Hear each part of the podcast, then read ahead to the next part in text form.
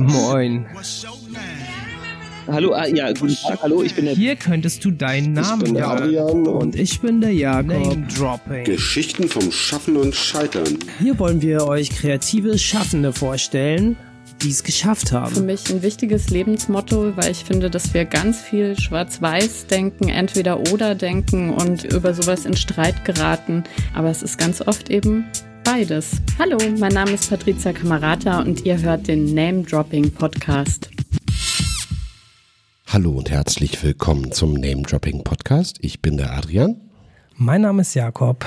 und wir unterhalten uns hier mit kreativen Menschen über das Schaffen und Scheitern. Ja, genau. Ich sitze wieder in Hamburg, du sitzt in Berlin und jetzt die Frage, mit wem sprechen wir heute? Genau, auch aus Berlin zugeschaltet haben wir heute Patricia Kamerata. Hallo. Hallo, ich freue mich bei euch zu sein. Ja, schön, dass du da bist. Schön, dass es geklappt hat. Wie geht's dir? Mir geht's sehr gut, weil ich habe nämlich gerade Buchschreibe-Sabbatical. Also ich habe äh, frei von meiner festangestellten Arbeit, um mehr Raum für meine selbstständige Arbeit zu haben. Und das ist sehr, sehr schön, wenn man an nichts gebunden ist, außer an die eigenen Interessen und so ein paar Deadlines, die man sich ja aber selber gelegt hat. Ja, und wer du bist und was du machst, das erzählt uns Lea jetzt erstmal. Patricia ist Bloggerin, Vortragsrednerin und Podcasterin. Die Expertin für Medienkompetenz beschäftigt sich mit der Privatheit im Internet und hat ihr letztes Computerspiel 1993 gespielt. Schön, dass du da bist, Patricia Kamerata, aka das Nuff. Jetzt kannst du gleich vehement Einspruch erheben. Äh, da- da- das ist zum Teil wahr. also das letzte Computerspiel ist ähm, nicht so lange her. Ja, okay. Da waren meine Informationen tierisch veraltet wahrscheinlich. Also no- 19, 1990er, äh, das ist ja schon wirklich sehr lang her, aber es ist ja auch immer so ein bisschen, ähm, ich würde mich natürlich nicht als Computer, was heißt natürlich, also ich bezeichne mich nicht selbst als Computerspielerin, aber ab und zu mit der Familie, zum Beispiel im Urlaub, äh, spielen wir immer sehr gerne Spiele, die man zu mehreren spielen kann, wie zum Beispiel Tricky Towers. Kann ich sehr empfehlen. Und ähm, dann geht's ja auch immer so ein bisschen um Schubladen. Ne? Also hier ist jetzt so eher so die Bloggerin, Speakerin und Podcasterin gehighlightet gewesen. Ich habe aber auch was von Diplompsychologin hier stehen und IT-Projektleiterin. Wie siehst du dich denn gerade? Ähm, der Beruf stimmt fast. Ähm, das ist mittlerweile, es nennt sich IT-Service Managerin. Ähm, ist einer der Begriffe, mit dem wahrscheinlich niemand irgendwas anfangen kann. Ähm, geht einfach darum, ähm, bei einem Hoster große, wichtige Kunden zu betreuen und quasi so das Bindeglied zu sein zwischen Kunden und der Firma und den einzelnen Abteilungen. Das ist schon äh, ein wichtiger Teil meines Lebens. Ähm, und ansonsten Autorin und Vortragsrednerin ist weiterhin aktuell. Ähm, und da eben nicht nur im Bereich Medienkompetenz, sondern schwerpunktmäßig eigentlich im Bereich Gleichberechtigung. Genau. Das ist, ähm, ja, das, da kommt man nicht drum rum. Ja, genau. Du hattest du gerade gesagt, Jakob, Schubladen, ne? Das heißt, wir haben hier in diesem Einsprecher krass verkürzt auf so zwei, drei Punkte und da drum ist aber noch so viel mehr, ne, was du machst, ne? Genau. Also du schreibst jetzt ein Buch, du darfst noch nicht erzählen, worüber oder ähm, welche Themenbereiche das abdeckt, aber das können wir dann auch bei Zeiten nochmal beleuchten. Du hast ja aber auch schon Bücher geschrieben, deswegen kann man da vielleicht auch so ein bisschen jetzt ähm, auf Erfahrungswerte zurückgreifen. Dir tut's jetzt also sehr gut, hast du gesagt.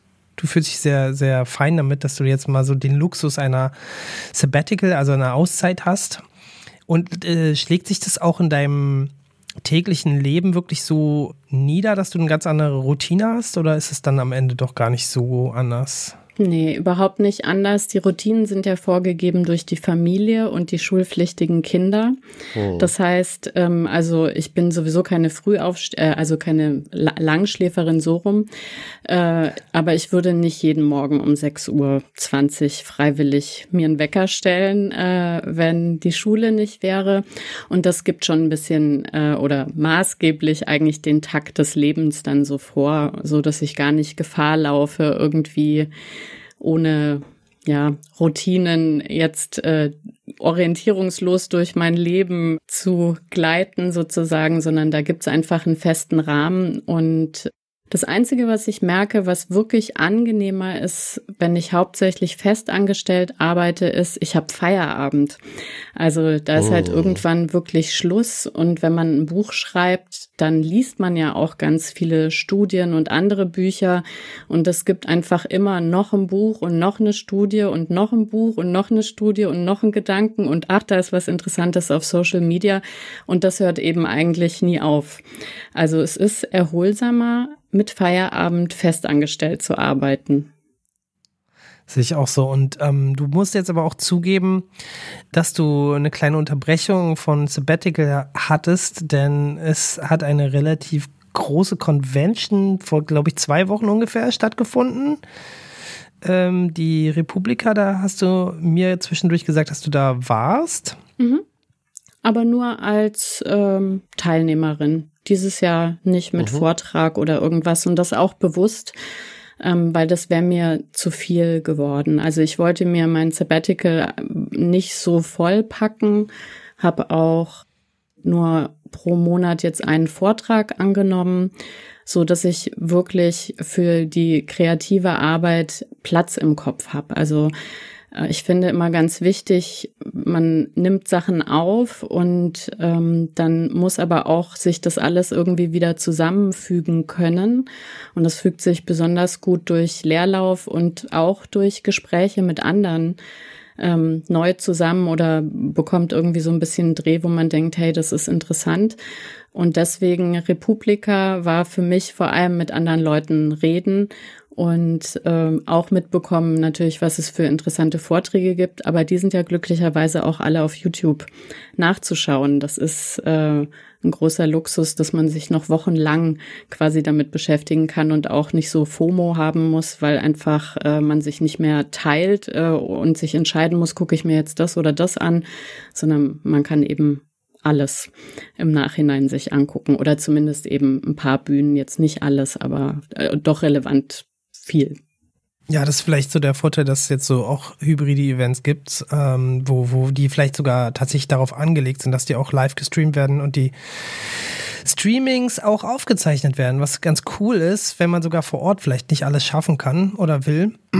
ja, also es kann ja auch eine sehr anstrengende Zeit sein, sogar wenn man nicht auf der Bühne steht und nur in Anführungszeichen ähm, Besucher ist bei einer der größten Medien oder vielleicht sogar der größten Medienmesse Deutschlands wenn man es als Messe überhaupt bezeichnet, ist eher so eine Art, ja, wie nennt man das eigentlich? Convention, kann man sagen, oder? Ja. ja. Ja, also es hat schon auch Messecharakter, aber man kann sich ja so ein bisschen auch raussuchen, wo man so schwerpunktmäßig sein möchte, ob man sich da unterschiedliche Stände anguckt oder eben Vorträge oder ob man das eben nutzt, um Networking zu betreiben. Also da ist man ja relativ frei und das ist so gestaltet, dass man sich seinen Schwerpunkt auch ganz gut selber suchen kann.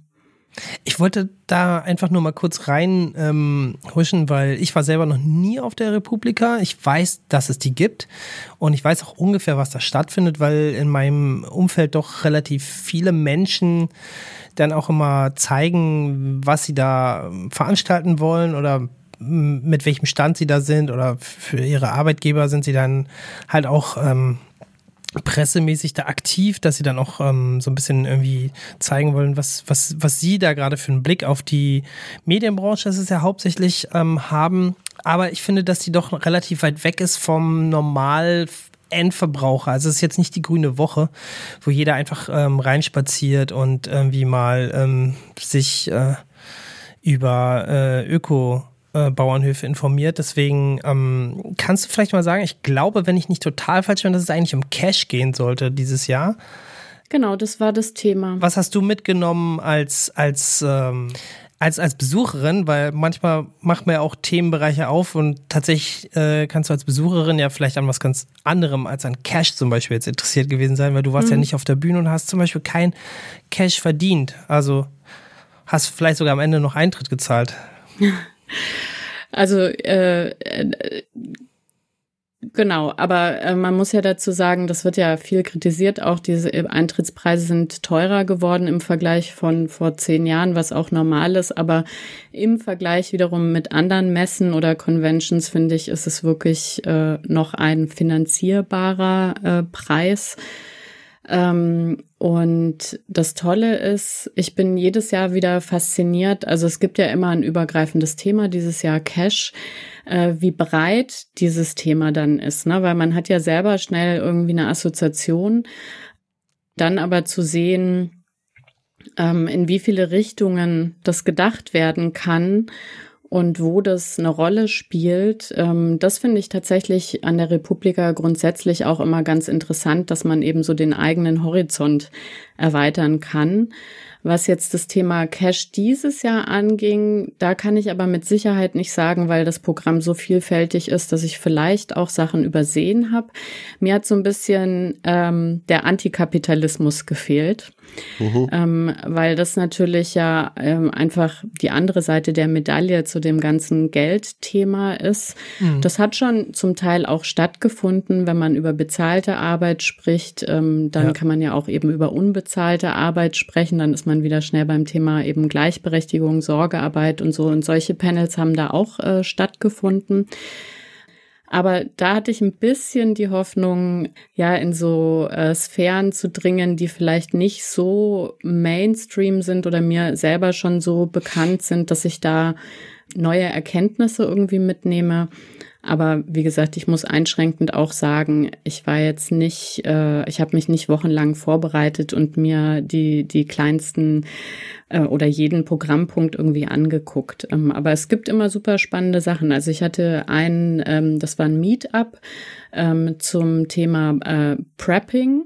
Und zwar ohne äh, diese, ja, äh, äh, es ist ja oft sehr krass verankert in, in diesen rechten ja Ideologien. Ähm, und an sich finde ich das halt total interessant äh, und fand es ganz schön, dass es eben etwas gab, ähm, was sich auch da so abgegrenzt hat, dass man so guten Gewissens sich das mal anhören irgendwie konnte und auch mal ja da was mitnimmt. Also es ist immer äh, ja ganz ganz vielfältig, was man auf der Republika mitnehmen kann. Interessant. Also wir versuchen ja hier äh, breite ähm, Spektren äh, abzudecken mit unserer Hörerinnenschaft. Deswegen Prepping ist jetzt in meinem Kopf wirklich, dass man irgendwie Lebensmittel bunkert für den Notfall. Ne? Also erstmal so ganz grob gesprochen.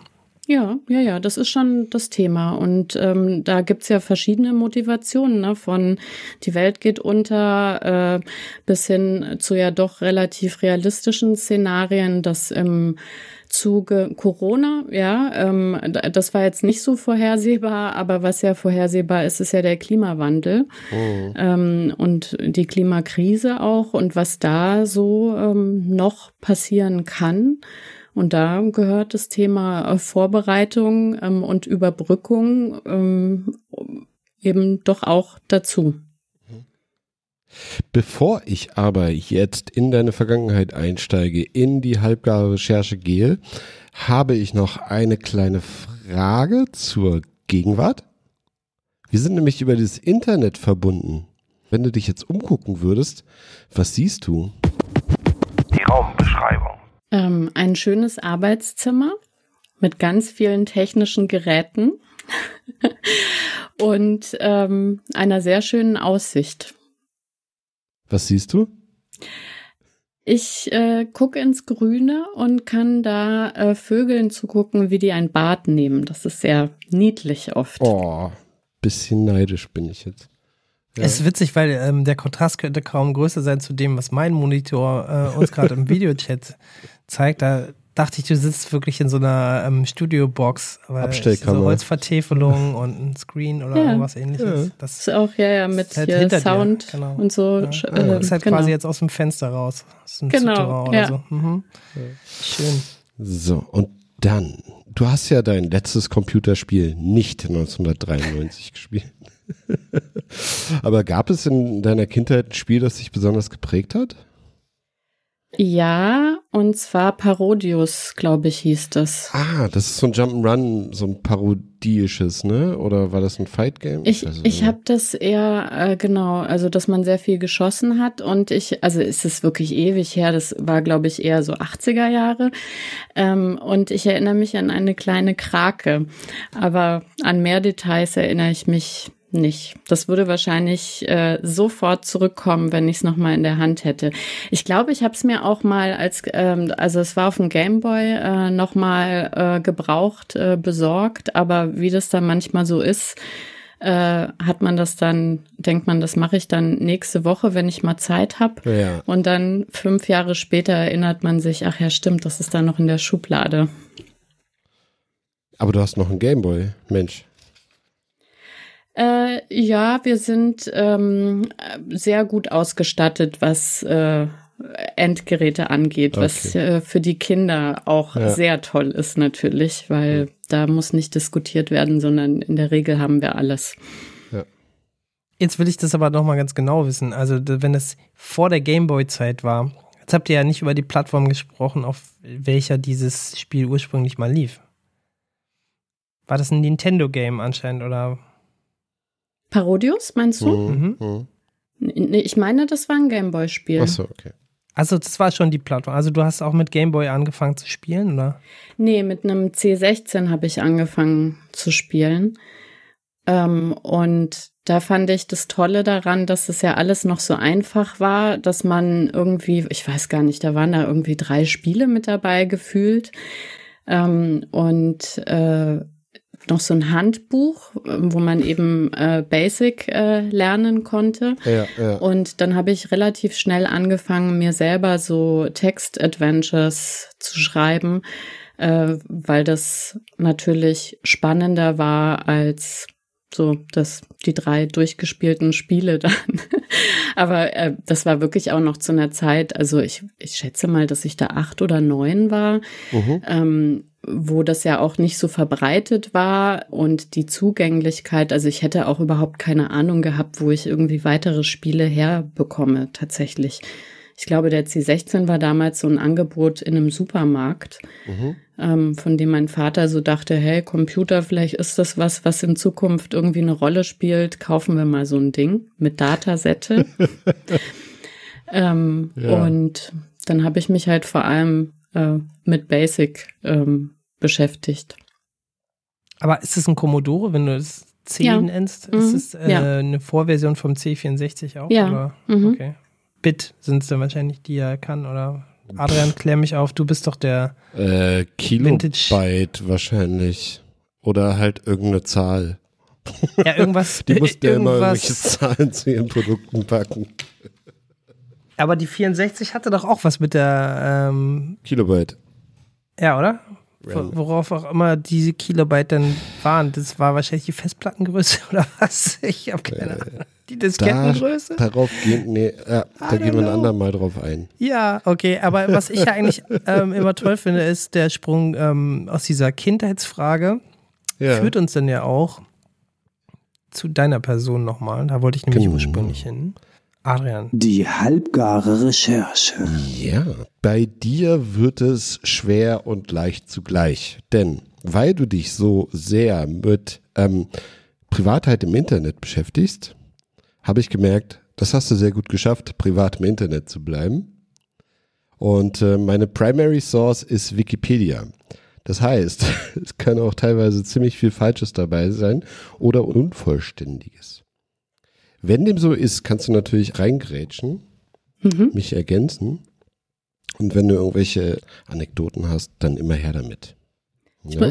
Da kann ich gleich eine Sache Ja. vorweg sagen. Wikipedia meint ja zu wissen, wie alt ich bin. Oh, jetzt geht's los. Und aus bestimmten Gründen ist es ja, wenn man interviewt wird, in der Zeitung immer wahnsinnig wichtig, mein Alter zu kennen. Ja. Und dann ähm, haben die das auch immer vorrecherchiert über Wikipedia. Und wenn ich dann sage, das kommt ja auf den Monat an, ne, ob ich jetzt gerade wirklich so alt bin oder erst werde äh, in dem Jahr.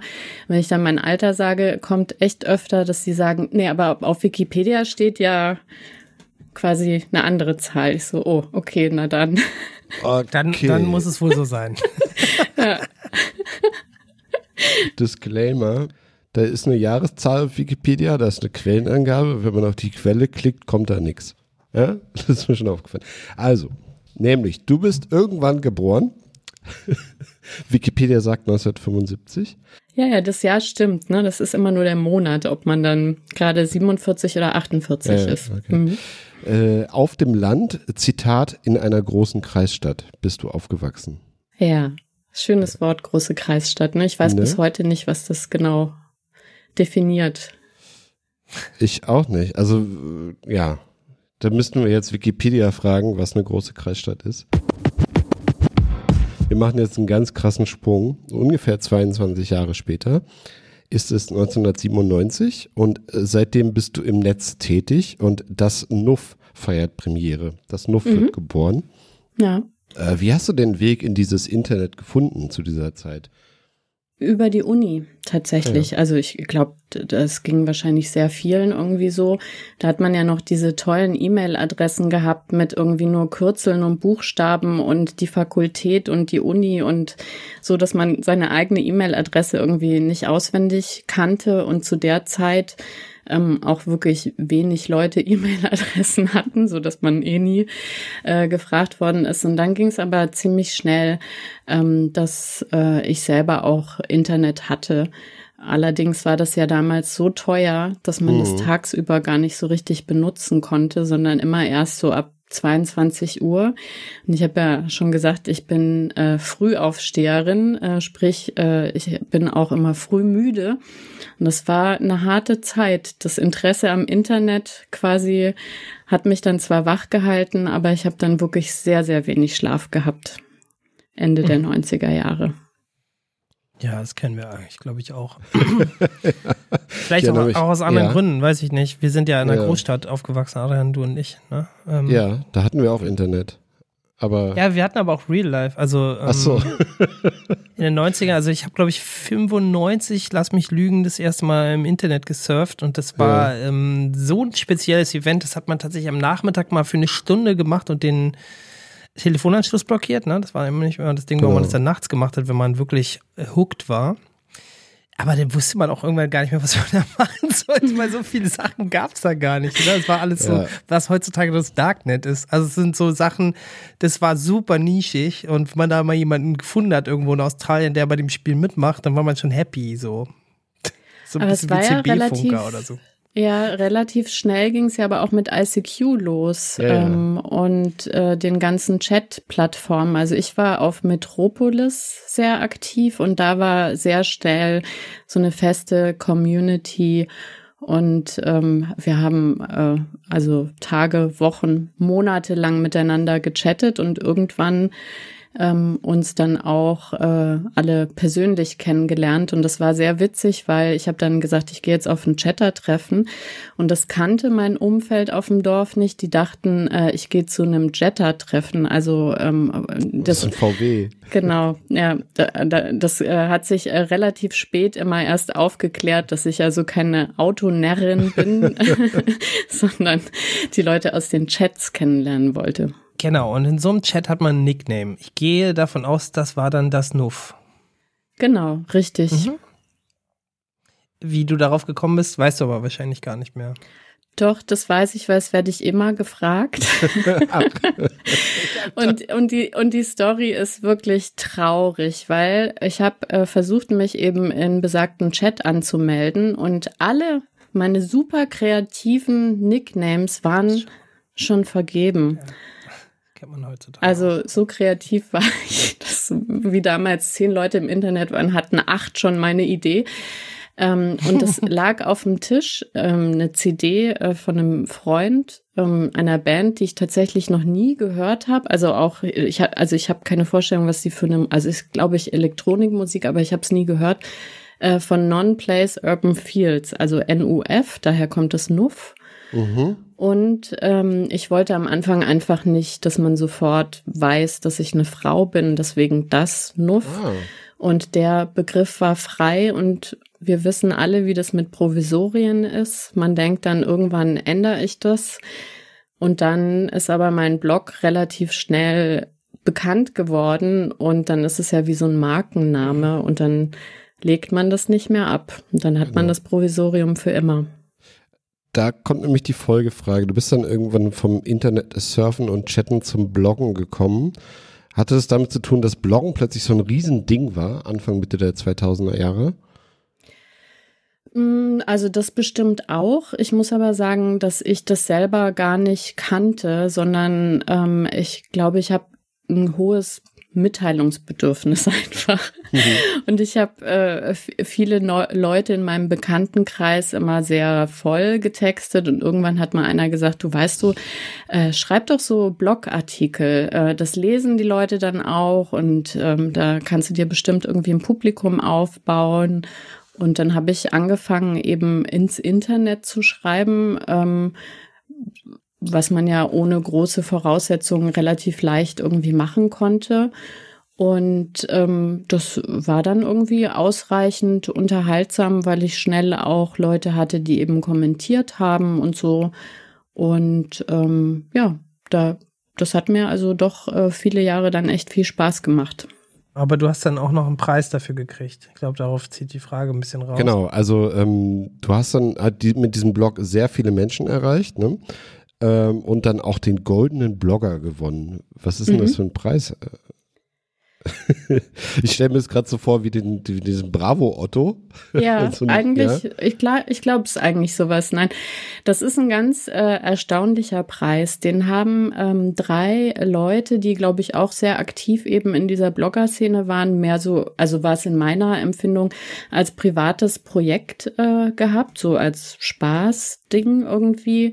Äh, und das ist über die Jahre so groß geworden, dass das wirklich viel Medienaufmerksamkeit bekommen hat. Und wie ich damals, das war glaube ich 2018 oder ist es schon länger, weiß ich gar nicht, eben den gewonnen habe, war der auch so bekannt, dass ich das erste Mal auch so von Leuten angesprochen worden bin, die quasi gar nicht in dieser Blogger-Bubble waren, die mir dann gratuliert haben zu dem Preis. Und da ist mir erst klar geworden, das ist sowas, was also quasi äh, nicht nur zehn Leute im Internet kennen, sondern tatsächlich eben in den Medien auch stattfindet. Ja, ich kann mich erinnern, dass sowas dann plötzlich auch mal in den Tagesschau, in der Tagesschau erwähnt wurde oder so. Hm. Ähm, 14, 15 muss das gewesen sein. Ja, aber ich habe dann noch mal, glaube ich, Achso. also einen fürs Blog und einen fürs Buch, was aber ja eigentlich die Bloggeschichten sind oder so. Also ich habe auf jeden Ah. Fall zwei, würde ich sagen. Und davor habe ich noch auch äh, einen Preis äh, von der Zeit bekommen, ähm, die also die wo man auch was gewonnen hat, aber ich habe das damals irgendwie nicht mitbekommen, habe dann irgendwann einen Brief bekommen. Das fand ich da sehr lustig, also nichts mitzubekommen und dann so ein Brief, sie haben jetzt gewonnen, ist so okay, Ja. aber ja. Ja. Ähm, genau, das hätte ich jetzt fast unterschlagen. Du schreibst natürlich auch für ganz viele Zeitungen und Zeitschriften und andere Internetformate und erreichst wahrscheinlich sehr, sehr viele Menschen damit. Ne? Ähm, auch Bücher, ne? Das war Bücher, dazu komme ich gleich. die- Genau. Ja, also, Genau. Wollen wir das vorziehen? nö, mach mal. Das ist alles gut. ich wollte, ich dachte, vielleicht kann eine Patricia irgendwie erzählen, wie es kam, weil äh, die Themen ja, da, stimmt, glaube ich, eher Frage. bestimmt äh, sind und nicht das Medium.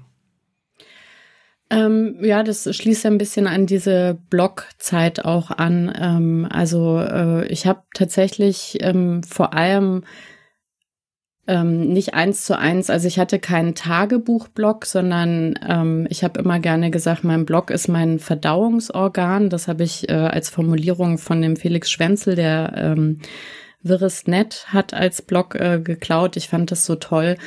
Äh, einfach Themen im Leben zu verarbeiten, aber so, äh, dass es eben nicht super persönlich ist, aber die Schnittstelle hat für viele Erlebnisse, die andere Menschen eben in bestimmten Lebensphasen auch haben und das möglichst unterhaltsam und das war dann mein Blog und da habe ich relativ schnell Anfragen bekommen, ob ich da nicht ein Buch draus machen möchte. Und ähm, da war ich sehr faul und habe mir gedacht, ja, warum? Die Leute können ja auch das Blog lesen. Ähm, was ist da jetzt der Mehrwert für mich? Und da habe ich da jetzt nochmal extra Arbeit. Ich konnte mir auch ehrlich gesagt nicht vorstellen, dass das irgendwer kauft. Ja, also warum? Und ähm, dann habe ich aber damals von Eichborn eine Anfrage bekommen und habe so im Scherz gesagt, na ja, also wenn ihr ähm, meinen Lieblings-Comic-Zeichner ähm, irgendwie überredet, dass der äh, das illustriert, dann könnte ich mir vorstellen, äh, das zu machen. Und das war Beetlebum.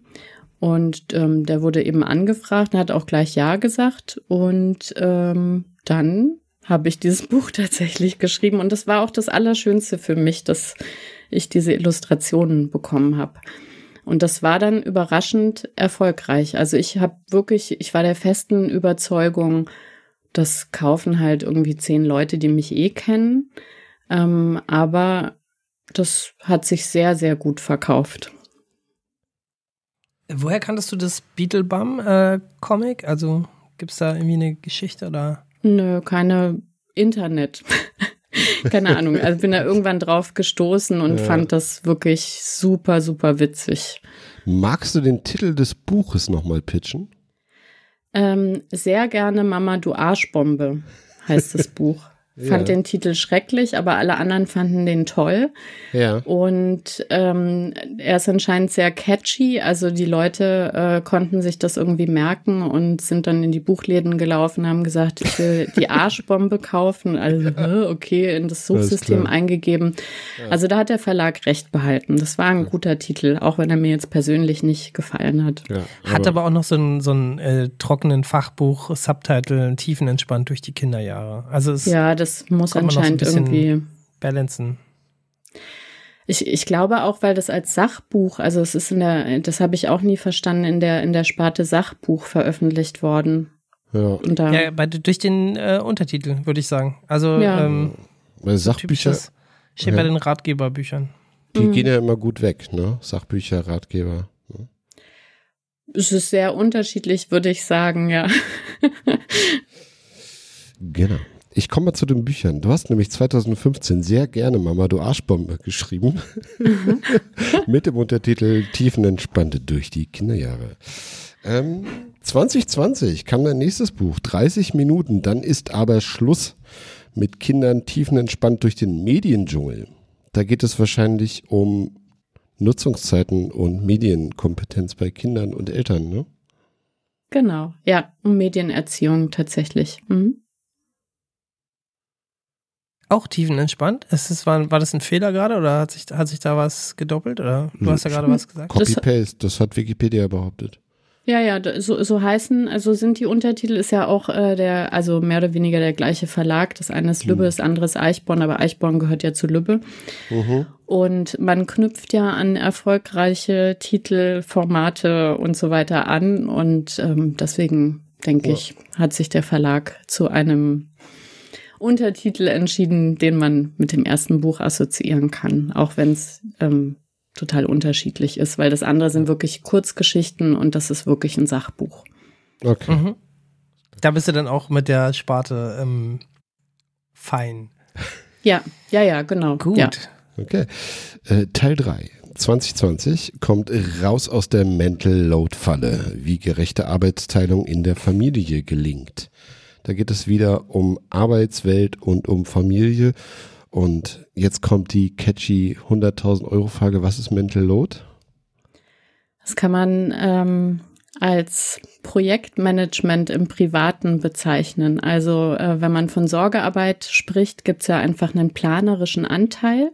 Ja. Und das ist der Mental Load, wobei eben in dem Privaten auch ganz viel mit reinspielt, Beziehungen zu Menschen. Also die direkte Sorgearbeit äh, bezieht sich ja immer auf Kinder oder Angehörige, die man pflegt oder eben man steht in Beziehung zu Menschen. Und da diese Sorge tragen für, das ist der Mental Load. Mhm. Also auch so eine Art von Belastung oder was oben drauf kommt, oder? Na, ich würde das erstmal nicht als Belastung sehen, okay. sondern ähm, das gehört ja einfach zum Leben dazu. Ne? Wir müssen Situationen antizipieren und dann quasi entscheiden, wie wir darauf reagieren. Und das ist, äh, ohne das geht's einfach nicht. Es wird eine Belastung, wenn es ähm, ja ganz banal zu viel ist, wenn man eben nicht also nur für seine Sachen zuständig ist, sondern auch für die Sachen von drei Kindern und alle Sachen äh, für den Partner im Privaten und dann noch irgendwie für pflegebedürftige Angehörige. Da, also es kommt immer ein bisschen drauf an, was man selber auch für Ressourcen hat. Ähm, aber es ist, äh, je, je mehr Themen man handeln muss, desto eher kann das natürlich zu einer Belastung werden. Das heißt, wenn man jetzt, äh, wenn aus so einer Beladung eine Belastung wird, dann bist du in dieser äh, sogenannten Mental Load Falle, ne? Genau. So kann man das sehen. Wenn man ja einfach immer den Kopf voll hat, äh, ständig so eine ratternde To-Do-Liste hat und wirklich irgendwie ähm, auch dann, wenn eigentlich alle Arbeit getan ist, ne, man lässt sich so aufs Sofa plumpsen, der Kopf einfach immer weiter angespannt ist. Also sprich, der Arbeitsspeicher ist halt die ganze Zeit bis zum Anschlag voll. Das ist halt für das Gesamtsystem nicht besonders gut. Ja. Wird alles ganz langsam wenn es nicht sogar in dem Buch selbst gesagt wird von dir als Autorin, das einmal umschrieben als ich bin erfolgreiche Managerin eines Familienunternehmens. Ich glaube, dass ich das dort gelesen habe, denn ich versuche das immer noch durchzulesen. Ich habe nämlich, äh, glaube ich, nur das erste Drittel geschafft bisher, habe aber auch mhm. erst vor zwei Wochen angefangen. Und die ähm, Witzigkeit dieses Buches ist ja eigentlich, das liegt ähm, hier schon seit zweieinhalb Jahren rum oder drei, weil wir tatsächlich nämlich die Illustratorin dieses Buches hier schon im Podcast hatten, weil es eben auch eine Bekannte von uns ist, Fräulein Motte. Mhm.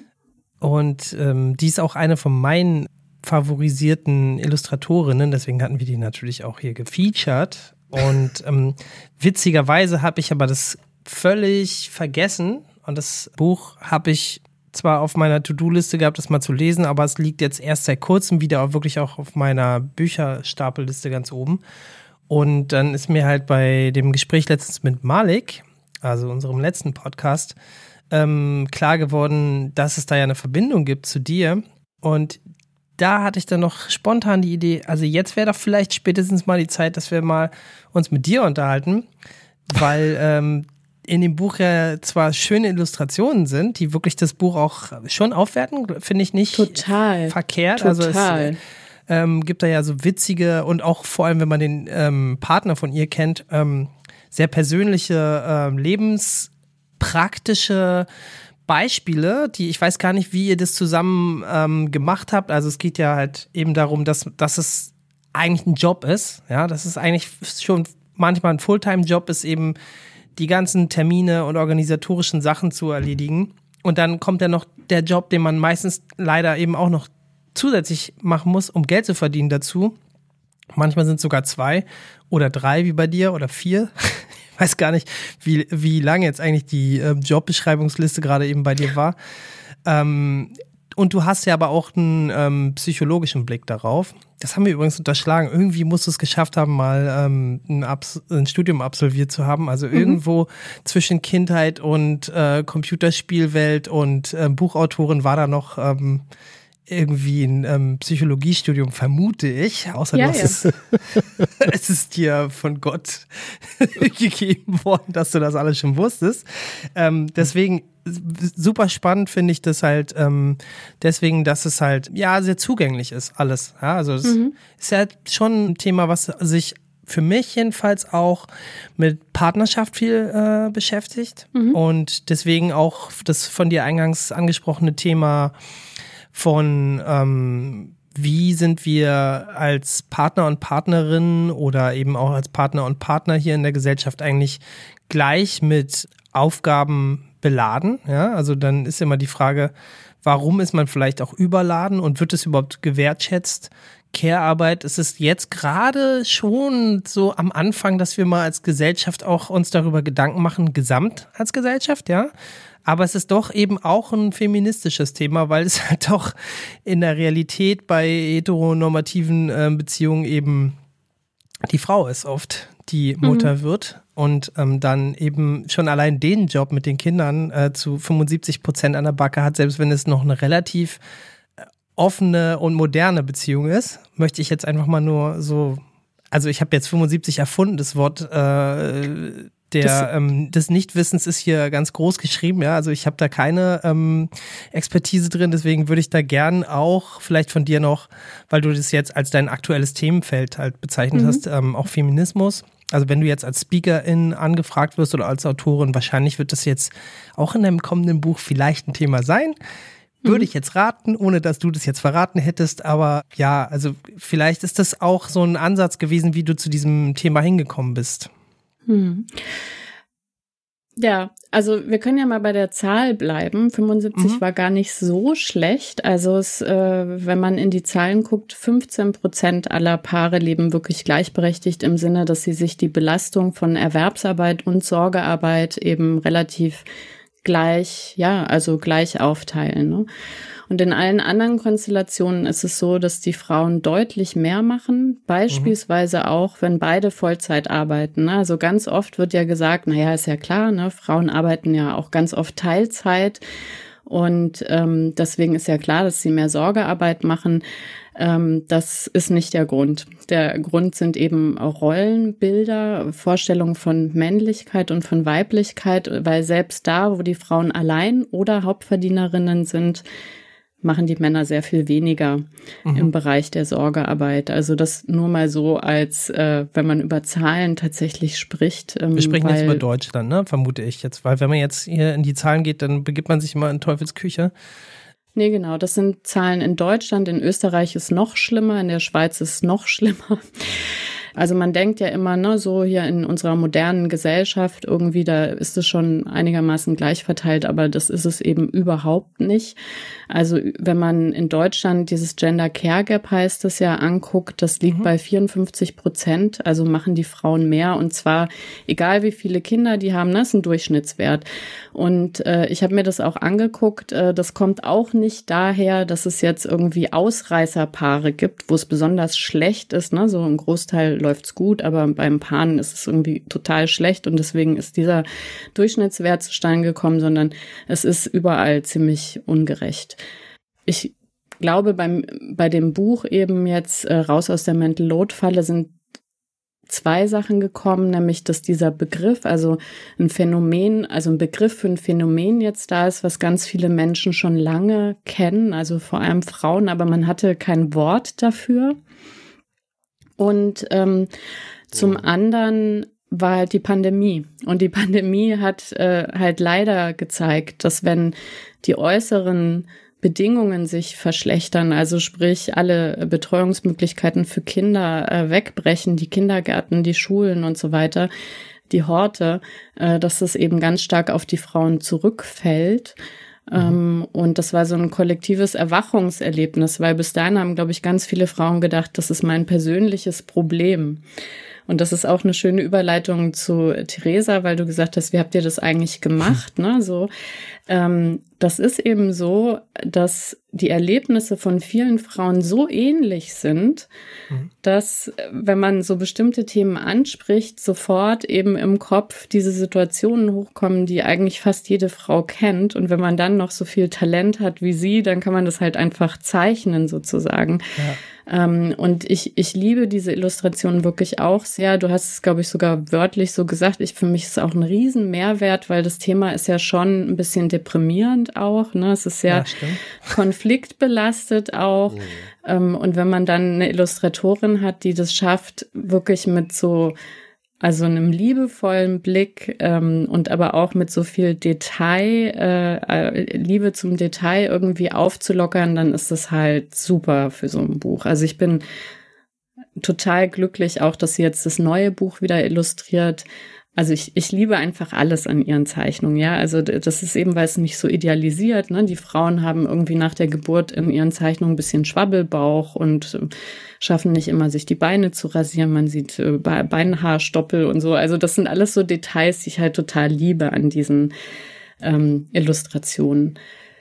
Also ihr habt das ähm, nicht abgesprochen, sondern da gab es einfach schon deckungsgleiche ähm, Themen, wo du gesagt hast, okay, ähm, liefer mir einfach und wir gucken mal, wo das reinpasst. Genau, also sie hat ähm, das Manuskript äh, bekommen. Ähm, ich weiß gar nicht, also jetzt ist es so auch, dass ich an verschiedenen Stellen, wo ich so Ideen habe, das quasi markiere. Ähm, und dann macht sie eben Vorschläge ähm, und dann guckt man da nochmal zusammen drüber, ob es das trifft oder nicht. Ähm, aber sie hat einfach, ja, also in meiner Erinnerung ist es so, dass sie wirklich bei, bei, bei jeder Grafik äh, oder Illustration, ich dachte so, ja, genau, das ist es. So muss man das machen. Also sie, sie ist wirklich ein äh, wahnsinniger, kreativer Kopf, der das so ganz pointiert auch darstellen kann. Und da haben wir uns wirklich nur noch über Mini-Details besprochen. Ja, also auf irgendeinem Bild zum Beispiel hatte das Paar für Feierabend ein Bier in der Hand und dann habe ich gesagt, ich will eigentlich nicht, dass Alkohol so eine Rolle, das ist ja auch immer so ein zweischneidiges Schwert zum Thema Entspannung irgendwie und dann hat sie halt ein Limo draus gemacht. Aber die Grundideen waren alle von ihr und ich glaube schon, dass es auch ist, weil sie das aus der eigenen Erfahrung so ein bisschen kennt, dieses Thema. Gut möglich, ja. Also wir haben sie ja damals tatsächlich bei äh, sich zu Hause in ihrer Wohnung besucht und da eben auch die andere Hälfte von ihr noch kennengelernt und die kennen wir zwar auch privat, deswegen ist es halt wirklich super witzig, dass man das Couple wirklich eins zu eins ablesen kann. Also sie hat da ja quasi ihre eigenen Erfahrungen einfach nur skizziert. Also man sieht sie, ja, und also sie zeichnet sich quasi selbst, wie sie ihren Haushalt wuppt. Wir haben damals, glaube ich, eine Supermami-Zeichnung von ihr gehabt, wo sie irgendwie 15 Hände hat, weil sie gleichzeitig irgendwie am Laptop ist und ne, mhm. was halt die moderne Frau alles noch parallel machen muss, noch Homeworking und äh, Homeschooling und Flasche machen und äh, schon mal eine Einkaufsliste schreiben. Und der Mann kommt dann irgendwie so an, so, hey, soll ich noch was helfen? so, und sie macht dann schon 15 Sachen. Es war irgendwie äh, witzig. Und du hast aber auch, finde ich, um das jetzt mal nicht ähm, äh, in die falsche Relation zu drehen, ähm, deinen persönlichen ähm, Ansatz genommen und hast ja auch gesagt, du willst ja auch einen Weg da rausfinden. Also wie kommt man raus aus der Falle? Ist ja im Endeffekt ähm, ganz persönlicher Ansatz zu sagen, ich ähm, versuche das jetzt nicht auf alle zu übertragen, sondern zu sagen, so, so ist es bei mir gewesen, ja. Ähm, ich habe da vielleicht auch Fehler gemacht und ich versuche das auch jeden Tag anzugehen und da kann man halt eigentlich auch nie aufhören dran zu arbeiten, dass man auch sagen kann, es ist eigentlich auch so eine Art, wie schaffe ich es, die Beziehung zu retten, ja, und ohne mhm. dann irgendwann diesen äh, Explosionspunkt zu haben, wo man einfach sagt, so geht's nicht weiter weil dann eben vielleicht einfach drüber reden doch nicht nur hilft, sondern eben auch ähm, Änderungen ähm, an der Tagesordnung sind. Deswegen, ja, ich habe das ja eben auch gesagt, wir reden jetzt von heteronormativen Beziehungen. Es ist natürlich in der Care-Arbeit auch mal manchmal nur eine Frau und eine Frau da und dann ist die Mutterrolle eben geschlechterunabhängig da und kann ja auch bei einem Mann und einem Mann sein. Aber wir reden jetzt einfach mhm. mal von, von der Mehrzahl der deutschen Haushalte, wo das irgendwie so erfasst wird. Ja, oder deiner privaten Lebenserfahrung einfach, um es einfacher zu machen? Nee, nee, ich habe mich schon so an allgemeinen Zahlen auch orientiert. Ja, ich habe da schon viel recherchiert und ähm, zu dem Thema homosexuelle Paare, ähm, da gibt's wahnsinnig wenig Forschung, aber ähm, die Forschung, die es gibt, ähm, die sagt, also die haben sich natürlich mit ihren Rollenbildern nochmal anders auseinandersetzen müssen, ja, als mhm. ähm, Hetero-Paare. Äh, ähm, weil die ja quasi diese vorgegangenen Wege irgendwie kennen und einschlagen in der Regel auch. Ähm, aber es hat was eher wahrscheinlich mit Kapitalismus zu tun, dass auch homosexuelle Paare in so eine Falle rutschen, ja. ähm, weil man versucht, sich effizient einfach zu organisieren. Und effizient heißt, dass man sich spezialisiert auf Rollen. Also, dass auch da in der Regel passiert, wenn ein Kind kommt oder also in die Beziehung kommt, ähm, dass es eine Person gibt, die eben diese Erwerbsarbeit als Lebenszentrum sieht und die andere die Sorgearbeit, wobei eben die zweite, die die Sorgearbeit hauptsächlich übernimmt, in den allermeisten Fällen auch Erwerbsarbeit ne, noch zusätzlich mhm. macht, aber im geringeren Umfang. Also es ist gar nicht so dolle abhängig, ob man eben homo- oder heterosexuelles Paar ist. Es ist. Also es ist irgendwas im Kopf, was sagt, wir sind hier Humanressourcen ne, so, und müssen uns jetzt organisieren und äh, das ist am effizientesten, wenn wir eben Aufgabenteilung machen und nicht eben Sachen gemeinsam auch machen. Und das führt eben zu so einer Hierarchie in der Beziehung, dass man eine Person hat, ne, wie du gesagt hast, die hat alles im Kopf, macht alles und die andere kommt dann so ein bisschen verdattert dazu und sagt, äh, wie kann ich jetzt hier noch helfen? Was ich super äh, interessant finde, ist, um das jetzt auch dann erstmal kurz ähm, zur Seite zu legen, das Thema dieses Buches, weil wir ja noch andere Facetten von dir behandeln wollen, zum Beispiel Medienkompetenz mit Kindern finde ich auch noch super interessant. Gibt es ja auch einen Podcast, zu dem du machst. Aber ähm, du hat, gehst halt im Endeffekt, um das ähm, einfach nur strategisch zu erläutern, auch so ein bisschen ran, wie du im Berufsalltag als Projektmanagerin auch rangehen würdest. Ne? Und sagst halt, okay, mhm. wenn ich im Team was manage, dann muss ich natürlich Aufgaben verteilen, aber es ist natürlich so, dass es auch ein bisschen Autonomie geben muss. Und wenn nur einer alles managt, dann ist das nicht nur immer gut fürs Team, ne, sondern es ist halt auch wichtig, dass man Aufgaben teilt von vornherein und dass dann halt nicht Micromanagement passiert und dadurch auch vielleicht gar nicht so gute Entscheidungen so immer äh, passieren, sondern halt vielleicht auch dann äh, jemand überfordert ist mit der Rolle, alles zu managen, sondern dass man halt äh, eine Aufgabenverteilung macht und die auch regelmäßig überprüft. Ne? Also da gehst du sehr, ja, sehr, sehr theoretisch und dann auch irgendwie ähm, mit Erfahrungswerten aus deinem Projektmanagement ran. Und ich finde, dass da interessante Lösungsvorschläge kommen. Und wer das aber halt dann jetzt wirklich en Detail nochmal herausfinden will, worum es da alles geht, der sollte sich oder die sollte sich vielleicht auch das Buch äh, durchlesen, einfach raus aus der Mental Load Falle. Im Belz Verlag habe ich das hier vorliegen. Mhm. Ich habe aber noch eine Frage bevor wir es ganz zumachen, herangetragen von meiner Partnerin, äh, eine Frau, die gefragt hat, hm, wie schaffe ich es denn, äh, dass es auch mein Mann liest? Hast du da einen Tipp? Ja, das ist ähm, die große Frage. Ne? Also wenn ich das wüsste, dann wäre ich sehr glücklich, ähm, weil das äh, fragen wirklich ganz, ganz viele. Männer lesen keine Sachbücher über Beziehungen und Erziehung. Oder Feminismus. Oder Feminismus. Das mhm. Beste, wie man das unterjubelt, ist, indem man sich einen Podcast sucht. Da kann ich ja. den NDR Wissenschaftspodcast zum Thema Mental Load empfehlen. Einfach mal auf einer Autofahrt quasi den Podcast anschalten, dann hat man den Mann vielleicht irgendwie dass er das äh, zumindest sich mal anhört. Aber Männer dazu zu bringen, eben zu den besagten Themen Bücher zu lesen, wenn es einer eurer HörerInnen weiß, bitte kommentiert das. ja. ähm, das ist echt traurig. Also, und das hat also auch einen größeren Kontext, ne, dass so diese ganzen Themen, ähm, da sagen Männer halt, ja, das sind, ist so Weiberkram mehr oder weniger, ne, das kann man doch alles sich selber denken, äh, das kann man aus dem Bauch machen, da braucht es kein Fachwissen. Ich finde es super deprimierend, dass, also ne, es sind Klischees, sind jetzt allgemeine Aussagen, aber ich habe die Erfahrung auch gemacht, dass äh, Männer lieber zehn Stunden recherchieren, welchen Toaster man aus welchem Grund kauft und Rezensionen lesen und gucken, ne, so was da alles dafür und dagegen spricht, aber eben ja. äh, nicht ein feministisches Buch. Also, lass uns das so weit spoilern. Die Lösung liegt auf jeden Fall nicht darin, dass sich nur die Frauen mit dem Thema auseinandersetzen. Jedenfalls nicht, wenn sie mit einem Mann in der Beziehung leben. Jetzt aber, um mal diese Brücke zu nehmen von spielerischen Podcast-Themen. Ich fand das halt wirklich sehr unterhaltsam, dass du mit deinem derzeitigen Lebenspartner und das ist der Markus Richter, ähm, auch einen Podcast gemacht hattest zu Medienkompetenz mit Kindern. Und ich höre mir halt super gerne Podcasts an. Und dieses spielerische Erfahren, wer jemand ist, über einen Podcast finde ich halt auch, also es ist sehr zugänglich. Ne? Es ist halt auch nicht so ein Blog, so, so Buchsbomb, der so erstmal vor dir liegt und denkst, oh Gott, 350 Seiten, wie soll ich das jemals schaffen? Podcast plätschern halt so in dich rein und du hörst so zu. Und also man kann es übrigens auch als Audiobuch hören. Ähm, das habe ich nämlich auch mal kurz auf einer Autofahrt gemacht, wo ich nicht weiterkam im Lesen, weil ich halt dauernd im Auto saß. Und dann habe ich halt aber festgestellt, hä, sag mal, die Stimme, die ist ja ganz anders. Dann habe ich aber auch festgestellt, ja, weil das gar nicht die Autorin liest.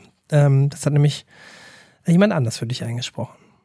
Eine professionelle Sprecherin, was ich äh, fürs Hören wirklich sehr gut finde. Also Podcasts, die so einen natürlichen Gesprächsflow haben, Dafür ist, glaube ich, meine Aussprache und Intonation und so ausreichend, aber es, also sechs Stunden am Stück was vorgelesen bekommen, das ist ein Beruf, dass man das gut kann. Und deswegen war mir das wichtig, dass es eben eine gelernte Sprecherin einspricht.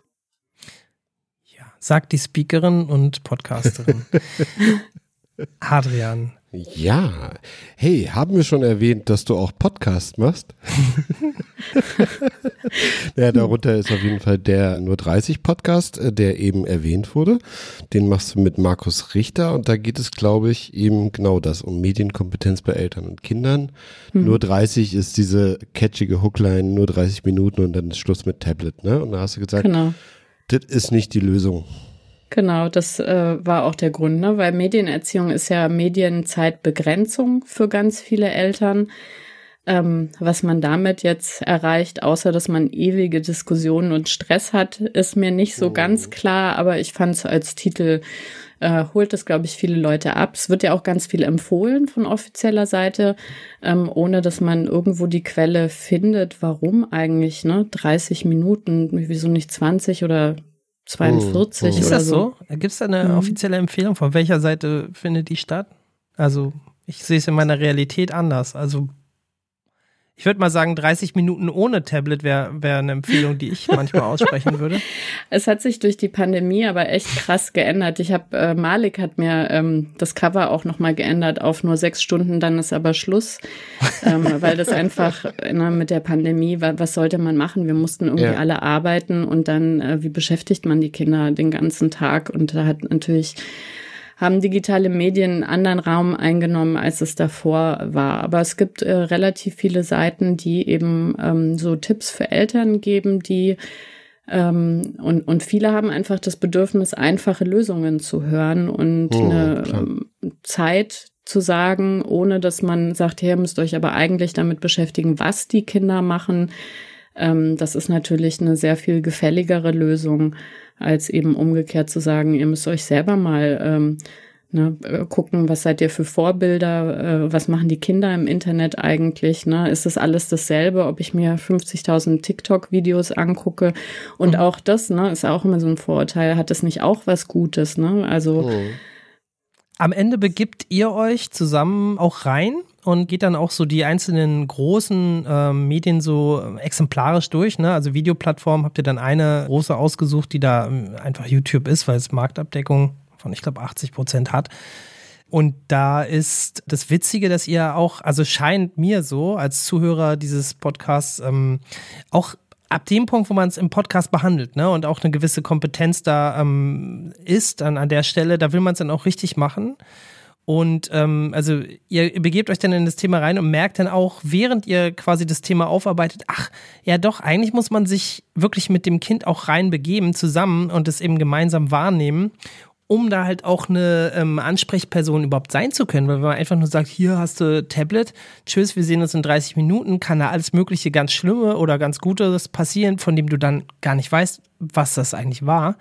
Ne? Und deswegen ist, glaube ich, wenn ich das so jetzt ähm, ansatzweise überschauen kann, eure Empfehlung, ähm, begebt euch da gemeinsam mit euren Kindern rein und ähm, versucht gemeinsame ja, Werte und Regeln ähm, festzulegen, weil das dann eben ja doch in so ein autonomes Nutzen, Nutzungsverhalten dann übergleitet. Ne? Irgendwann sind die Kinder halt groß und wir leben jetzt in einer Welt, wo das, wo das dauernd auch selbstbestimmt dann irgendwann zum Leben wird. Ne? So wie wir halt die Fernsehzeit hatten früher, ne? was ja doch eine relativ andere hm, Medienquelle ist, wo es nur in eine Richtung auf uns einplätschern und wir quasi null ähm, Interaktionsrate hatten, ist es ja dann doch äh, ein bisschen komplexer heutzutage. Ne? Also äh, Autoplay ausstellen, hatte ich ja zum Beispiel jetzt ähm, bei, der, bei dieser Videoanleitung gesagt, dass man halt sagt, okay, man, man versucht es ein bisschen zu kanalisieren, dass diese ähm, Videovorschläge dann nicht wild kommen. Oh. Aber da gibt's, da geht ihr dann wirklich sehr detailliert durch. Kann man sehr empfehlen für alle, die mit Kindern und Medien zu tun haben. Sehr äh, unterhaltsam und witzig auch, weil man erfährt auch ein bisschen was über euch. Also ich kann, konnte mich da auch wiederfinden. Mhm. Ähm, Erstmal muss ich noch erwähnen, du machst außerdem seit 2015 oder seit 2015 gibt es der Weisheit, den Podcast, eine Stunde Lebenskunde, was ein Laber-Podcast ist, aber auf eine Stunde begrenzt. Das ist das Besondere. Mit Markus Richter, Mhm. Patricia Kamerata, das bist du, Malik Aziz und Julia Hamann. Na, das wollte ich nicht unerwähnt lassen. Mhm. Malik Aziz hatten wir kürzlich zu Gast. Nochmal Gruß nach draußen. Ja, vielen Dank. Nach Aachen, glaube ich. Ne? für die Connection, genau. Aachen, ja. Ähm, Mhm. Das, Ja. Bist du jetzt durch mit deiner äh, halbgaren Ich Recherche? jetzt Weil jetzt durch, kommen immer ja. wieder so Fakten nochmal. Ich dachte, wir wären schon durch. Ähm, Nee, nee, ich war noch Patricia darf durch. aber auch jetzt gern nochmal ergänzen, wenn wir irgendwas vergessen haben jetzt hier in dieser langen Liste. Den Mit Kindern leben Podcast, der im Moment Mhm. leider aus terminlichen Gründen nicht stattfindet, aber ähm, da kriegen wir viel Rückmeldung und ich liebe diesen Podcast auch sehr. Den mache ich mit dem Kaspar Mirau zusammen, damit wir eine Väterperspektive und eine Mutterperspektive quasi haben. Und da versuchen wir auch so möglichst lebensnah durch die Themen zu gehen. Und ich glaube, das hilft ganz vielen, weil so Ratgeber haben ja immer so idealtypische Lösungen, aber das Leben ist ja oft ein bisschen anders als die idealtypischen Lösungen dann so. Äh, und deswegen, ja, den mag ich auch. Und dann ist auch vollständig. Okay. Der Vollständigkeit. Und nicht ganz idealtypisch ist das Name-Dropping-Quiz. Äh, Patricia, Jakob, habt ihr Bock auf ein Quiz? Unbedingt. Immer authentisch bleiben. Wir würden jetzt hier das Name-Dropping-Quiz machen mit Patricia Kamerata und Jakob kann mal kurz erklären, was es damit auf sich hat. Liebe Patricia, im Name-Dropping-Quiz ist Adrian der unangefochtene, nicht teilnehmende und über alle Zweifel erhabene Quizmaster. So wie bei einem ähm, Pub-Quiz ist es so, dass alle raten. Wir sind quasi in einem Team und auch gegenseitige Teams. Wir dürfen also miteinander beraten und trotzdem gegeneinander spielen. Es gibt eine Multiple-Choice-Antwortreihe. Also ich glaube, drei Antworten gibt es normalerweise zur Verfügung. Wir können uns dann für A, B oder C entscheiden. Die Fragen sind immer absurd, kann man eigentlich so sagen. Wenn du die alle weißt, dann behalte die richtige Antwort. Erstmal für dich, denn ich bin König des Nichtwissens und Halbwissens oder mal gehört habens oder Bauchgefühl habens und weiß es dann eben nicht, aber kann mich manchmal durch logisches Ausschlusskriterium so ähm, in die richtige Richtung hangeln. Das ist meine Stärke.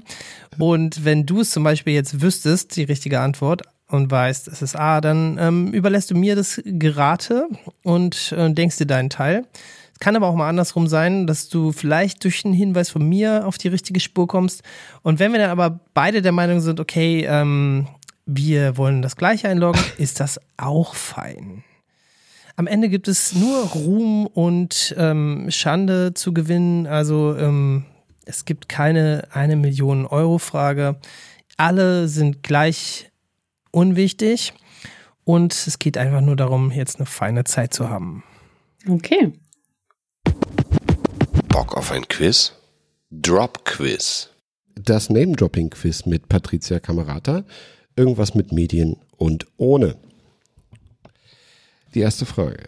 Es gab eine Zeit, da war Big Brother noch Zukunftsmusik. Welche Serie gilt als das erste Reality-Format der USA? Ist es A. Cops, B. An American Family oder C. The Simple Life? Okay. Also googeln ist nicht erlaubt, habe ich vergessen zu Nee. Google ist nicht erlaubt. Ähm, Cops, was war das? An American Family und The Simple Life. Okay. Kennst du eine der drei? Patricia? Ähm, ich kenne, also kennen tue ich keine, Mhm. aber gehört habe ich eine, glaube ich schon mal. So, aber da weiß ich auch nicht, vielleicht ist es ja irgendwie eine falsche Fährte und das ist irgendwie im Buch und das gab's nie oder so. Oh.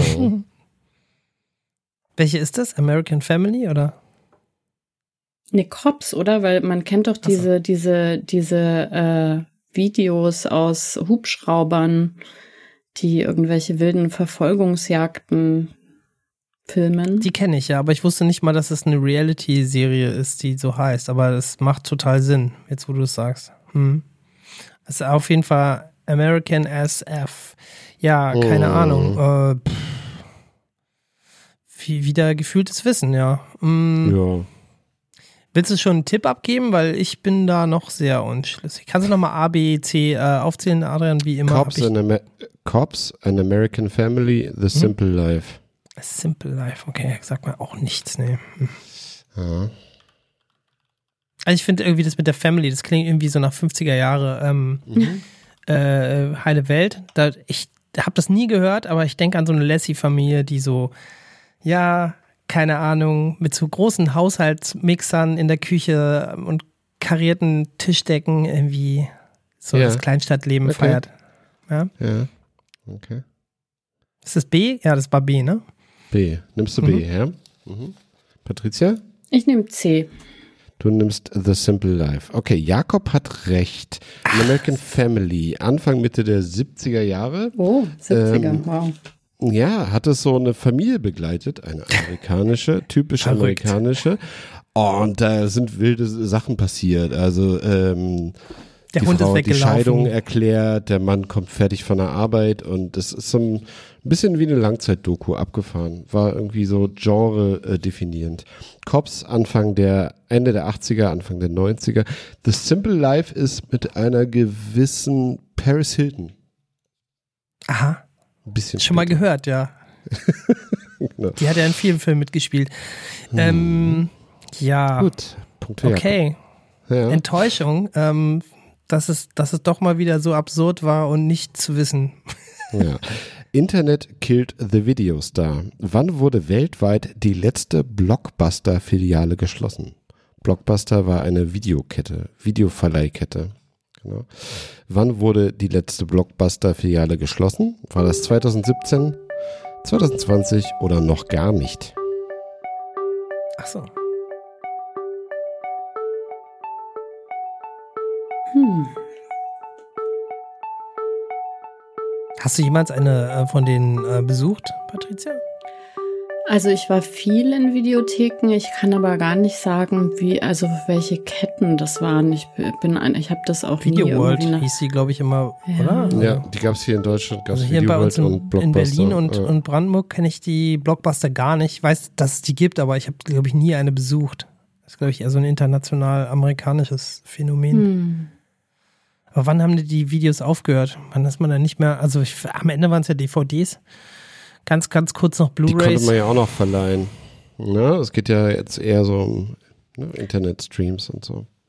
Kann man schon die Antwort Ja, klar, sagen? hau rein. Ich glaube, das ist noch nicht geschlossen worden, weil es gibt Mhm. bestimmt immer noch so äh, genug äh, für Nische und wenn man dann so bestimmte Filme, die vielleicht auch nie richtig ins Kino kommen, aber Mhm. irgendwie auf DVD veröffentlicht werden oder Blu-ray, Mhm. ähm, deswegen Mhm. bestimmt, Dein Tipp ist es immer noch, noch? offen.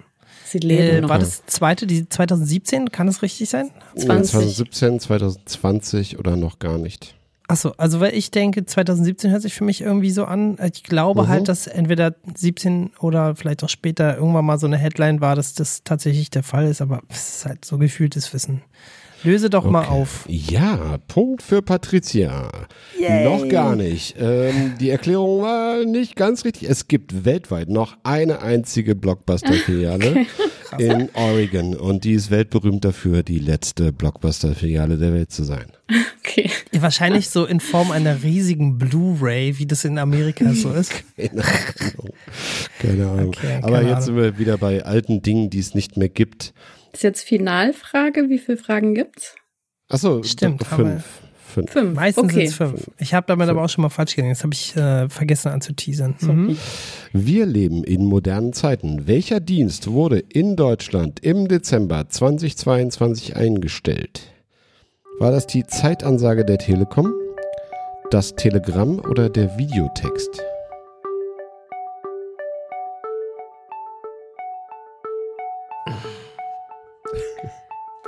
Würde ich jetzt mich voll aus dem Fenster lehnen und sagen, ich weiß das. Ja, dann äh, Dann lieber nicht sagen. Dann lass mich lieber noch ein bisschen dumm schwätzen und von meinem Nichtwissen kundtun. Ich weiß ganz genau, dass es Videotext noch gibt. ähm, deswegen kann es das schon mal Ja. nicht sein. ja. Und 50-50. Telegramm Oder Zeitansage ist dann quasi Mhm. jetzt 50-50. Äh, ich Ja. kann ich den 50-50-Joker haben? Hahaha, es gibt leider keine Joker. Ähm, Ja, Videotext fällt weg. Ja, also Telegramm, sage ich. Das wäre dann B. alles klar. Patricia? Das hätte ich auch gesagt, weil ich meine, ich hätte das mitbekommen und mich traurig daran erinnert, dass meine Großmutter mir tatsächlich, ähm, wie ich klein war, Geburtstagstelegramme geschickt hat. Dafür gibt es ja jetzt Telegram. Aber ich glaube, das war am 31.12., da konnte man noch bis 19 Uhr oder so ein Telegramm aufgeben.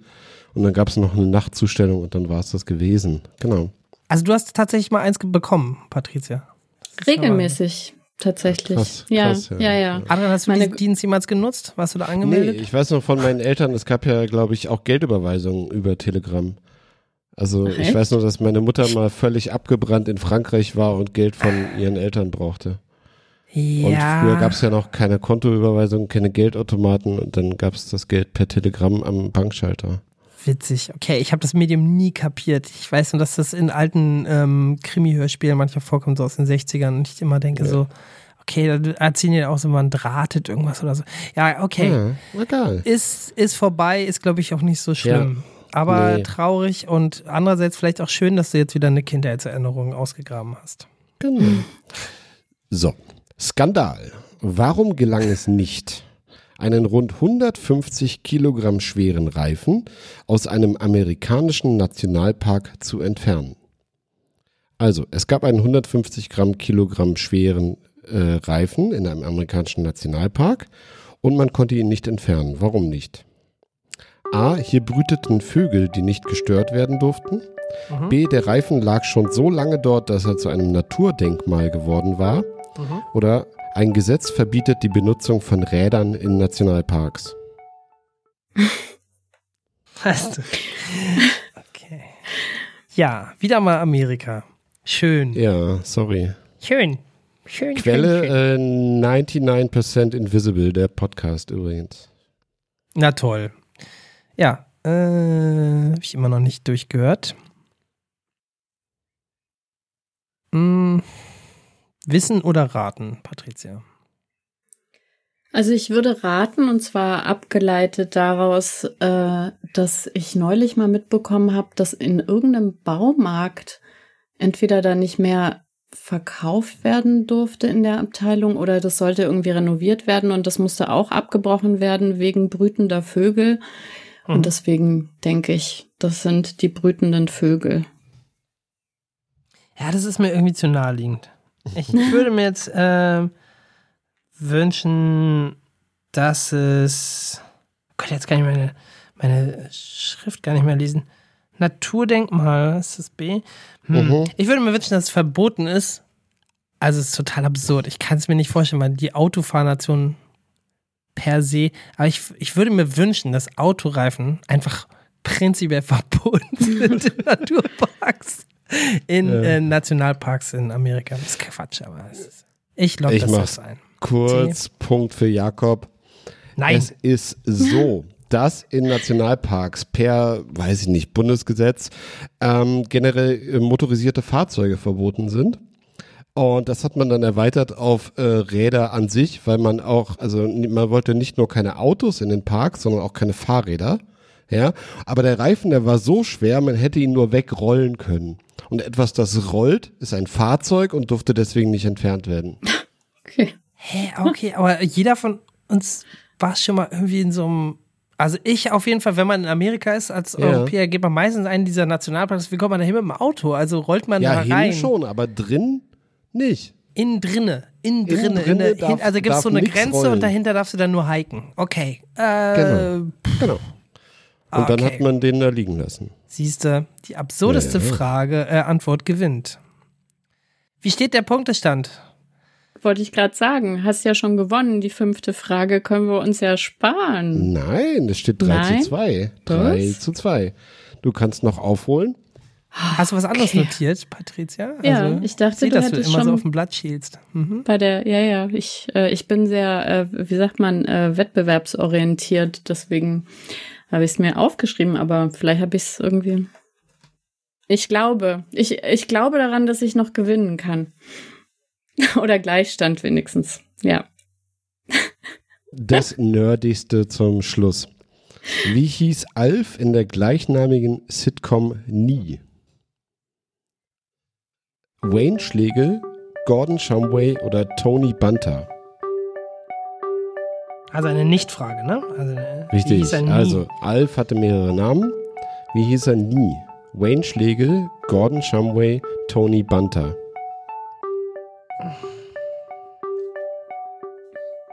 Wie alfnerdig bist du drauf, Patricia?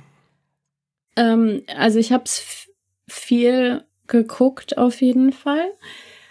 Ähm, deswegen würde ich denken, wenn Schlegel ist irgendwo anders her. Das kommt mir zwar bekannt vor, aber stimmt, vielleicht ist es auch nur dann von Alf übernommen worden und dann zu so einem Running Gag in einem ganz anderen Kontext geworden. Also B hat er auf jeden Fall mal geheißen. Gordon, irgendwas hat, Gordon war auf jeden. Fall mal sein Name. Aha. Also Gordon Shumway ist, äh, ähm, soweit ich mich erinnere, sein, sein richtiger Name gewesen. Und Ja. ähm, deswegen äh, würde ich jetzt sagen, das können wir beide ausschließen, weil wir das zu Genüge geguckt haben. Und der kommt einem auf jeden Fall noch bekannt vor. Wie auch immer das Melmarksche Namensystem da jetzt war. ähm, und die anderen zwei können ja auch teilweise nur in einer Folge, wo er sich, keine Ahnung, für den Pizzaboten als jemand anders ausgegeben hat, äh, mal einmal vorgekommen sein und ich genau habe ich die vielleicht verpasst. Also das weiß ich, wie viele hundert Folgen Alf es gab, aber also ich bin mir jetzt nicht sicher, ob man das wirklich wissen kann. Adrian, das hast du doch bestimmt irgendwo, äh, hast du irgendwelchen Alf-Lexika rausgezogen, oder? Ist es, ist es wirklich Wissen, was du, Adrian ist ja auch Alf-affin. das weiß ich Ja. zufällig. Ist Wissen. Alf-affin gefällt mir. Alfin sozusagen. Ich bin mit Alf aufgewachsen und ähm, ja, ich hatte es auf jeden Fall passiv im Gedächtnis und äh, jetzt zur Frage weiß ich es ja. Genau, entscheidet euch. Dann machen wir es so. Äh, ich committe mich einfach blind Ja. auf, ähm, auf den Tony äh, C. Ich habe den, den Nachnamen jetzt nicht mehr. Tony Bra- Bunter. Bunter. Bunter. Ich finde, das klingt irgendwie alfisch. Ja, einfach ohne, dass ich es weiß. Ich sage jetzt immer, dass C ist.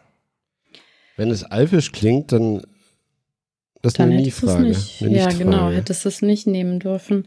Also mir kommt Wayne Schlegel total bekannt vor, aber nicht in Bezug auf Alf. Deswegen sage ich mal A. Stimmt, ihr habt ja jetzt recht. Ich hätte ja die Antilogik dann anwenden müssen. Ja. Egal, also es ist ja eh nur gefühltes Nichtwissen. So, komm, A Alles gegen klar. C finde ich Durch gut. dein, dein gefühltes Nichtwissen hat dich gerettet. Du hast gewonnen. 4 zu 2. Punkt für Jakob. Also, Tony Bunter ist gespielt von Tony Dancer in äh, Taxi. Ah, Das ist dieser Schauspieler. Äh. Ja, Okay. Äh, Taxi. Also nicht Taxi Driver, sondern Taxi. Taxi ist. Taxi ist so eine 70er Jahre Serie.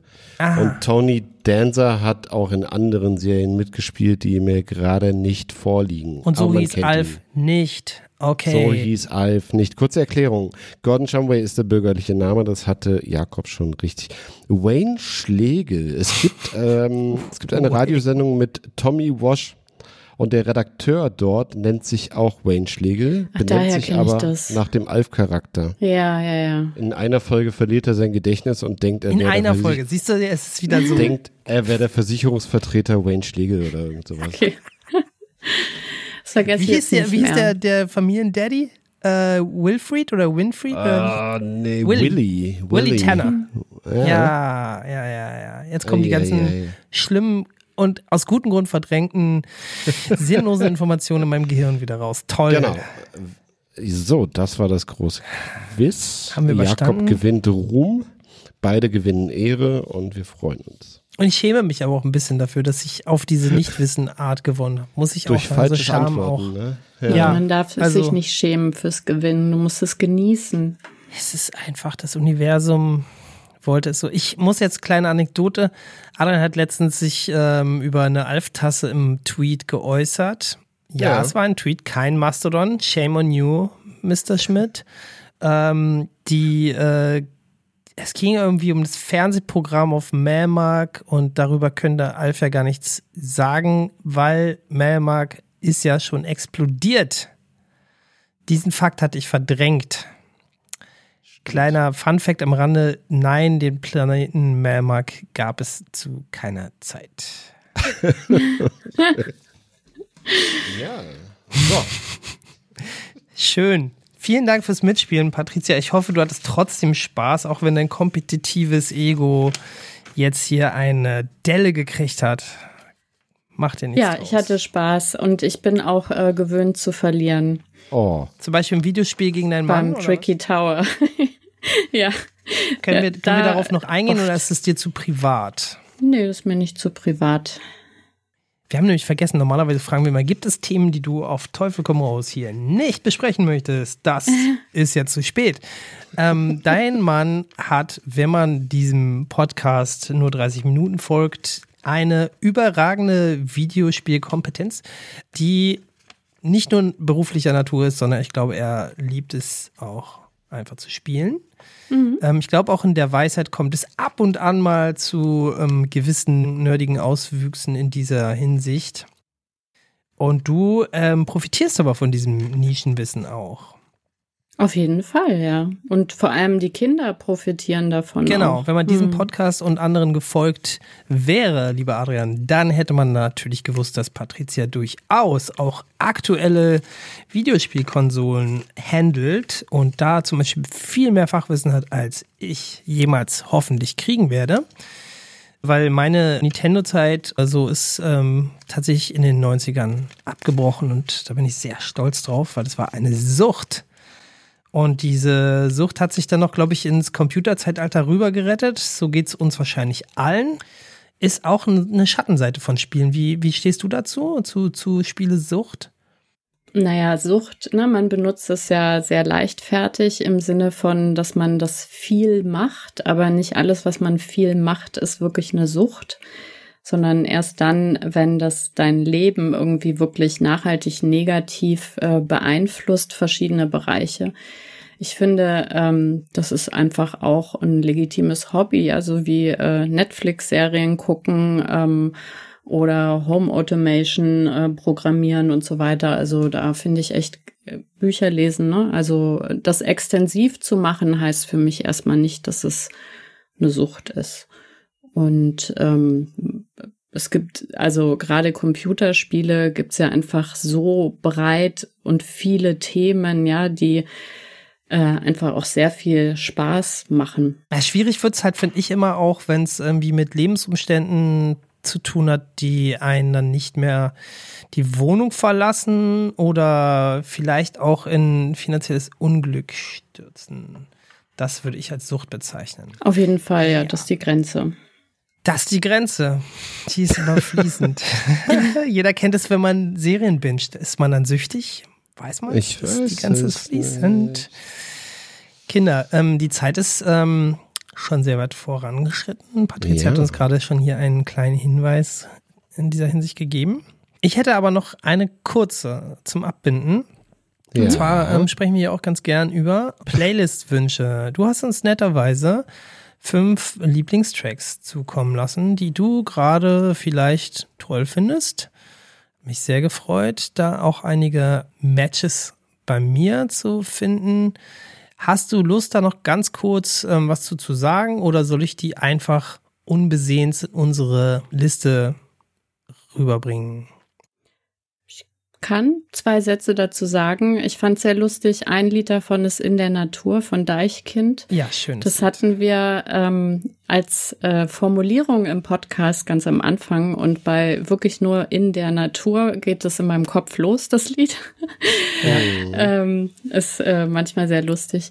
Und die anderen Sachen ähm, hatten wir eigentlich auch alle. Also Smith und Smart beides ist für mich ein wichtiges Lebensmotto, weil ich finde, dass wir ganz viel Schwarz-Weiß denken, entweder oder denken und ähm, über sowas in Streit geraten. Aber es ist ganz oft eben beides. Und äh, deswegen liebe ich das Lied sehr und die anderen kann man sich ja anhören. Fatoni hat mich auch sehr gefreut, ist ein sehr aktuelles. Das Smith und Smart Lied, beides ist tatsächlich schon ganz schön Sehr gealtet, habe ich gemerkt. Ja, also ähm, ich dachte nämlich auch kurz, Moment, das kenne ich gar nicht. Smith und Smart, das steht eigentlich auf meiner Dauerspielliste, aber es ist, muss eines der ersten Alben sein oder vielleicht das Mhm. erste. Und Fatoni hat gerade sein Album rausgebracht für Leute, die in unserem Alter sind. Kinder, Kids in unserem Alter kennen den, glaube ich, noch von, ja, wie hieß denn die Band früher von ihm? Ähm, irgendwas mit Creme. Creme, Creme Fresh. Damit hat er damals angefangen. Das ist sehr, sehr lange her. Da gab es Deutschrap ganz neu. Also erfolgreich als Popkultur. und ähm, der ist ein sehr äh, interessanter Typ und spielt auch eine Rolle in dem Song von Schminke, was in einer Live-Version unglaublich viele Leute auf einer Bühne vereint hat.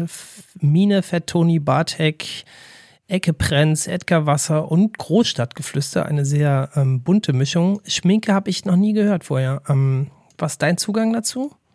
Tatsächlich, dass ich einfach äh, das durch Zufall über das Live-Album von Mine mal gehört habe und ich finde, die Live-Version ist, also der Text ist sehr bewegend, finde ich, und ähm, also die, die Live-Version bringt ganz viel Atmosphäre auch. Also ich würde denken, die sind irgendwie alle befreundet auch miteinander, die fühlen auch irgendwas quasi zu dem Thema und ähm, das transportiert einfach äh, ja, so eine ganz, ein ganz bestimmtes Gefühl und ähm, bewegt mich sehr. Also ich kann es wirklich sehr empfehlen, da mal reinzuhören. Ähm, ich finde auch, also bei Fettoni und Mine sowieso einfach ja die Texte auch super. Die haben auch zusammen mal ein Album gemacht. Kann ich auch sehr empfehlen. Bin großer Fan von beiden. Toll. Und um die Sachen auch komplett zu machen, es war eine Top 5 sehr schön eingehalten. Verliebt von der Antilopengang. Die Antilopengang hat, glaube ich, aktuell gerade nicht so viel draußen, aber einer ihrer ähm, Mitglieder innen ist, glaube ich, Danger Dan, wenn mich nicht alles täuscht. Danger Dan hat gerade so ein Piano-Album rausgebracht, auch noch als Live-Album rausgebracht. Sehr, sehr hörenswert, kann man sich alles anhören. Könnt ihr finden in unserer Playlist. Und wenn ihr nicht wisst, wo unsere Playlist ist, dann müsst ihr einfach auf unserer Webseite suchen. Da ist die verlinkt oder in den Show Notes. Name dropping. Name dropping. Du hast jetzt hier nochmal die Möglichkeit, irgendwelche Names zu droppen, jemanden zu grüßen oder etwas zu bewerben, wenn du möchtest. Wir haben alles ausreichend beworben, würde ich sagen. Wir waren ja doch sehr viel ausführlicher ähm, Ja. als gewollt. Und von daher würde ich mich jetzt an der Stelle doch ein bisschen kürzer halten und einfach sagen, vielen Dank. Ja, Danke dir. geben wir zurück. Vielen Dank für deine Zeit. Hat uns sehr viel Freude bereitet. Wir freuen uns dann, wenn du uns mal einen Hinweis gibst, wann ein neues Buch draußen ist. Und dann können wir da vielleicht auch mal eine Story zu posten. Sehr gerne. In diesem Sinne verabschieden wir uns hier dann alle voneinander. Vielen Dank euch. Bis zum nächsten Mal. Und Ja. ja, dann sagen wir Tschüss. Tschüss, macht's gut. Ciao. Ciao.